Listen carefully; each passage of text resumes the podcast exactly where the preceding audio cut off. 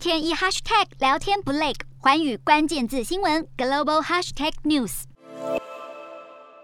阿里巴巴创办人马云被捕了吗？中国央视新闻三号一早报道，杭州市国家安全局以涉嫌煽动分裂国家为由逮捕马某。外界瞬间联想到马云，因为阿里巴巴的企业总部就位在杭州，而马云又因为旗下蚂蚁金服想在美国上市，遭到当局整肃。消息一出，吓坏投资人，阿里巴巴股价一度雪崩式下跌百分之十，一直到央视澄清被抓的不是马某，而是马某某，股价跌幅才缩小。中国官媒《环球时报》更曝光了这位马某某的身份，是一家 IT 公司的硬体研发部总监。报道称，这位马某某在网络上建立匿名小组，发布所谓分裂国家、颠覆政权的独立宣言，还煽动大学生等年轻群体抹黑国家和人民。目前案件还在调查中而央视也因为这场马某某风波，IP 报道不够严谨。